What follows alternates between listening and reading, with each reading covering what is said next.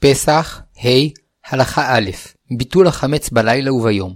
כפי שלמדנו, אנו מקיימים את מצוות השבתת החמץ בשני אופנים, במעשה ובמחשבה, וסדר ההשבתה מורכב מארבעה שלבים, בדיקת חמץ, ואחר כך ביטול ראשון שמתקיימים בליל י"ד בניסן, ולמחרת ביעור חמץ, ואחריו ביטול שני. אחר שעסקנו בהלכות בדיקת חמץ, נמשיך לדיני הביטול. מיד לאחר הבדיקה מבארים את החמץ באופן רוחני על ידי ביטול החמץ. כדי להקל על המבטלים, חובר נוסח ביטול, ולשונו בארמית, מפני שנתחבר בתקופה שרבים מהמוני העם הבינו ארמית בלבד. וזה לשונו, לנוסח אשכנז. כל חמירה וחמיעה דעיקה ברשותי, דלה חזיתה ודלה ביערתה, לבטיל ולהווה הפקר כעפרה דהרעה. ואפשר לאומרו בעברית, כל חמץ ושאור שיש ברשותי, שלא ראיתיו ושלא ביערתיו, ייבטל ויהא הפקר כעפר הארץ. לנוסח ספרד מזכירים רק חמץ, כי הוא כולל גם שאור, וכן מזכירים עניין הביטול בלבד, כי הוא כולל בתוכו גם את ההפקר. לאחר ביאור החמץ, בפועל, שמתבצע בבוקר יום י"ד בניסן, חוזרים ומבטלים את החמץ. ואף שהחמץ כבר בוטל בליל י"ד אחר הבדיקה, הביטול שבליל י"ד היה על החמץ שלא נודע ולא נמצא בבדיקה. אבל את החמץ שמתכוונים לאכול בארוחות, בארוחות הערב והבוקר לא ניתן לבטל, מפני שהוא חשוב לנו, וכן את החמץ שנמצא בבדיקה לא מבטלים, שהרי מתכוונים להשביתו בשרפה. יתר על כן, אם מתכוון בביטול שבלילה לבטל את החמץ שאנו מתכננים לאכול אחר כך, יתברר שהביטול שאמרנו היה מהשפה ולחוץ, וממילא לא הועיל כלל. לפיכך, בלילה אנו מבטלים רק את החמץ שלא מצאנו בבדיקה, ולא את החמץ שאנו שומרים לארוחות הנותרות ולשרפת החמץ. וכיוון שייתכן שמקצת מן החמץ הזה נשמט מעינינו ונשכח, כדי שלא נעבור עליו בייסורי בל יראה ובל יימצא, חוזרים ומבטלים את החמץ. ויש להקפיד לבטל את החמץ עד סוף השעה החמישית, שאם הגיעה השעה השישית, החמץ נאסר בהנאה, ושוב אין אפשרות לבטלו. נוסח הביטול ביום שונה במקצת, שכן בערב מבטלים רק את החמץ שלא נמצא בבדיקת חמץ, ואילו בבוקר מבטלים את החמץ מכל וכול, וזה לשון נוסח ביטול היום. כל חמירה וחמיעה דאיכא ברשותי, דחזיתהו דלה חזיתה, דביערתהו דלה ביערתה, לבטיל ולהווה הפקר כעפרה דהרעה. ותרגומו בעברית, כל חמץ ושאור שיש ברשותי, שראיתיו ושלא ראיתיו, שביערתיו ושלא ביערתיו, ייבטל ויהיה הפקר כעפר הארץ. פסח, ה', הלכה ב', משמעות ביטול החמץ. נוסח ביטול החמץ שלפנינו בארמית, מפני שנתחבר בתקופה שרוב פשוטי העם הבינו ארמית, אבל אפשר לאומרו בעברית, או בכל שפה אחרת, העיקר שתוכנו יובן. ומי שאמר את הנוסח בארמית ולא הבין את משמעותו הכללית שהיא ביטול החמץ, אלא חשב שזוהי תפילה לקראת הפסח, לא ביטל את חמצו. שני פירושים נאמרו במשמעות הביטול. לרש"י ורמב"ן, בכוחו של האדם לבטל את החמץ, וזה דין מיוחד בחמץ, מפני שלפי התורה, החמץ בפסח אינו נחשב לכלום, שהרי אסור ליהנות ממנו, וממילא הוא נחשב כעפר הארץ, אלא שלעניין אחד עדיין יש חשיבות לחמץ, שאם הוא נשאר בבית, עוברים עליו בייסורי בל ייראה ובל יימצא. אבל אם בעל החמץ ביטל אותו לפני תחילת זמן איסורו, הרי שהסכימה דעתו לדעת התורה, וממילא גם אם יישאר ברשותו חמץ, לא יעבור עליו באיסור. ובעלי התוספות פירשו שהביטול מועיל מפני שעל ידו החמץ נעשה הפקר, וכבר דרשו חכמים לא ייראה לך חמץ, דווקא שלך אסור לראות, אבל של הפקר מותר לראות, וממילא ברור שמי שהפקיר את חמצו, שוב אינו עובר עליו בבל יראה ובל יימצא.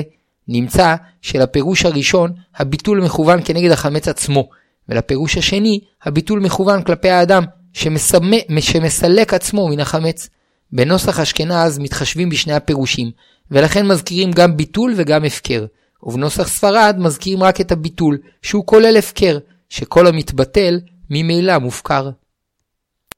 פסח, ה', הלכה ג', דיני ביטול החמץ.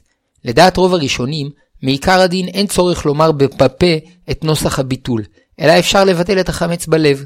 היינו, שיסכים במחשבתו שחמצו מבוטל וחשוב אצלו כעפר הארץ, אלא שלכתחילה יש לבטל את החמץ בפה, שעל ידי כך הביטול יהיה ברור ומפורש.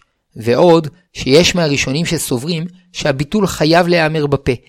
לכל הדעות אין צורך לומר את הביטול בפני אנשים אחרים, אלא די שאדם יאמר את הביטול בינו לבין עצמו. ויש מהדרים לאומרו לפני בני משפחתם, כדי להזכיר להם את המצווה.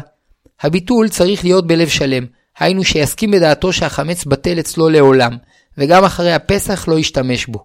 אבל אם בדעתו להשתמש בחמץ אחר הפסח, אין ביטולו ביטול, והוא עובר על חמצו באיסורי בל יראה ובל יימצא.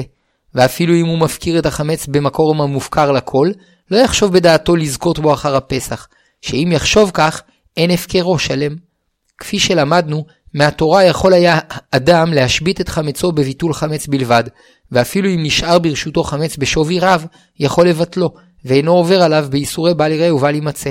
ובתנאי שיסכים בדעתו שהביטול מוחלט, ולעולם לא ייהנה יותר מהחמץ הזה. אולם חכמים חששו שמא הביטול לא יהיה בלב שלם, ולכן תיקנו לבאר את החמץ בפועל מהבית. אמנם בדיעבד, כאשר אדם שכח לבאר את חמצו, והגיע ערב פסח והוא רחוק מהבית, יסתפק בביטול בלבד. ומיד כשיגיע לביתו ישרפנו, ואפילו אם חזר לביתו אחר הפסח, חייב לבערו, שאם לא יבערו, יוכיח שביטולו לא היה שלם. אפשר מן הדין לבטל את החמץ על ידי שליח, אומנם לכתחילה עדיף שבעל החמץ יבטל בעצמו, כי יש סוברים שרק בעל החמץ יכול לבטל את חמצו. פסח, ה' הלכה ד' מנהג ביעור החמץ בשרפה. כפי שלמדנו, בנוסף לביטול החמץ, תקנו חכמים לבער בפועל את כל החמץ שנותר אחר ארוחת הבוקר, ואת החמץ שנמצא בבדיקת חמץ, ועשרת הפתיתים. מן הדין אפשר לבערו בדרכים שונות, למשל, אפשר לפוררו ולפזרו ברוח, או לפוררו ולזורקו לים או לנהר, וכן אפשר לפני שיגיע זמן האיסור, לפגום את החמץ באקונומיקה או חומר אחר, עד שלא יהיה ראוי למאכל כלב, ומכיוון שכבר אינו נחשב מאכל חמץ, אין צורך לבערו, וכן אפשר לבערו מהבית לפני שיגיע זמן האיסור, על ידי הנחתו במקום שמופקר לרבים, או השלכתו לשירותים, וסילוקו מהבית על ידי הורדת המים. אבל ישראל קדושים נהגו להיעדר במצוות השבתת החמץ ולבערו בשרפה, שאין דבר שמבטל את החמץ מן העולם יותר מהשרפה, ועוד שיש מי שסובר שמצווה להשבית את החמץ דווקא בשרפה. והרוצים להיעדר בזה, צריכים לבטל את החמץ אחר השרפה, שאם יבטלו לפני כן, החמץ כבר לא ייחשב שלהם, וממילא לא יוכלו לקיים בו ביעור בשרפה. אלא שיש להקפיד שאחר סיום שרפת החמץ, יישאר זמן לבטל את החמץ, שאם יגיע לסוף השעה החמישית, שוב לא יוכל לבטל אותו.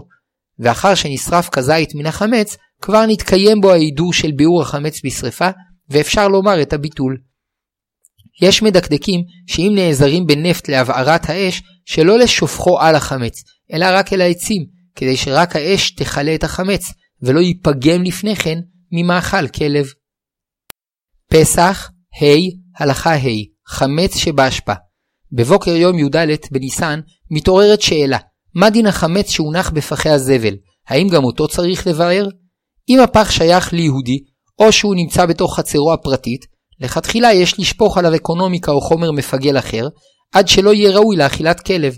ובשעת הצורך, כיוון שהחמץ שהושלך לפח נחשב מאוס, אין צורך לפוגמו יותר, כי הוא כבר נחשב כמבואר מחמת מאיסותו. ואם הפח שייך לרשות המקומית, והוא מונח ברשות הרבים, אין היחיד צריך לבאר את החמץ שהניח בו לפני סוף זמן איסור חמץ. ואף העירייה אינה חייבת לבערו, מפני שמלכתחילה איננה מעוניינת לקנותו, אלא כל מגמתה לפנותו למזבלה. פסח, ה', הלכה ו', חמץ שנמצא אחר תחילת זמן האיסור. המוצא חמץ ברשותו לאחר חצות יום י"ד, חייב לבערו מיד, ואם שכח לבטל את החמץ שברשותו, חייב לבערו מהתורה, לכתחילה מצווה לבערו בשרפה, ואם ירצה יבערו בדרכים אחרות, כגון שיפורר אותו לפירורים קטנים ויפזרנו ברוח, או יפורר אותו מעט וישליכנו לבית הכיסא ויוריד עליו את המים, אבל אם ישליך אותו למקום המופקר לרבים, לא עשה כלום. ואומנם, לפני תחילת השעה השישית עדיין יכול אדם להפקיר את חמצו ולהיפטר בכך מחובת ביעורו, אולם לאחר שהתחילה השעה השישית, החמץ שברשותו נאסר בהנאה, ואין עוד אפשרות להיפטר מהחמץ והאיסורים הכרוכים בו עד שיאבדנו לגמרי. וגם אם יפסול את החמץ מאכילת כלב על ידי שישפוך עליו חומר מפגל, לא יבאר אותו בזה, שרק לפני תחילת זמן איסור חמץ אפשר לפוסלו מלהיות ראוי למאכל כלב, וממילא לא יחשב יותר למאכל חמץ ולא יחולו עליו איסורי חמץ. אבל אם, כש, אם כשהגיע זמן איסור חמץ היה החמץ ראוי לאכילה, חלה חובה להשביתו לגמרי. ואין מועיל לפוגמו עד שלא יהיה ראוי לאכילת כלב. לפיכך, המוצא חמץ ברשותו צריך לשורפו או לפוררו ברוח, או לפוררו מעט ולהשליכו לבית הכיסא, שעל ידי כך הוא מאבדו מן העולם. ומצווה מן המובחר לבערו בשרפה, וגם אחר שיבערו בשרפה, אפרו אסור בהנאה. אם בחג או בשבת מצא חמץ בביתו, אסור לו לשורפו, וגם אינו יכול לטלטלו ולהשליכו לבית הכיסא, מפני שהחמץ מוקצה, לפיכך יניח עליו כלי, כדי שלא יבואו בטעות לאוכלו, ומיד כשתצא השבת או החג, ישרפנו. ואם אותו אדם גם שכח לבטל את חמצו לפני הפסח, נמצא שבכל רגע שהחמץ נשאר ברשותו, הוא עובר עליו בשני איסורים, בל ייראה ובל יימצא. וכדי להינצל מאיסורי תורה אלו, לדעת פוסקים רבים, מותר לקחת את החמץ, לפוררו מעט, ולהשליכו לבית הכיסא, שהתירו לו לעבור על איסור מוקצה שהוא מדברי חכמים, כדי שלא יעבור על איסורי תורה. ואפילו במקרה זה יש מחמירים וסוברים שאין לעבור על איסור מוקצה, וימתין עד מוצאי שבת, ואז יבאר את החמץ. לגבי הברכה, המוצא חמץ בפסח, אף שמצווה לבערו, לא יברך לפני הביאור, מפני שהברכה שברך לפני בדיקת חמץ חלה על כל החמץ שברשותו שצריך לבערו. אבל אם לש בצק בפסח והחמיץ לו, יברך על ביאורו, מפני שחמץ זה לא היה ברשותו לפני פסח בעת בדיקת חמץ וביאורו, וממילא הברכה לא חלה עליו.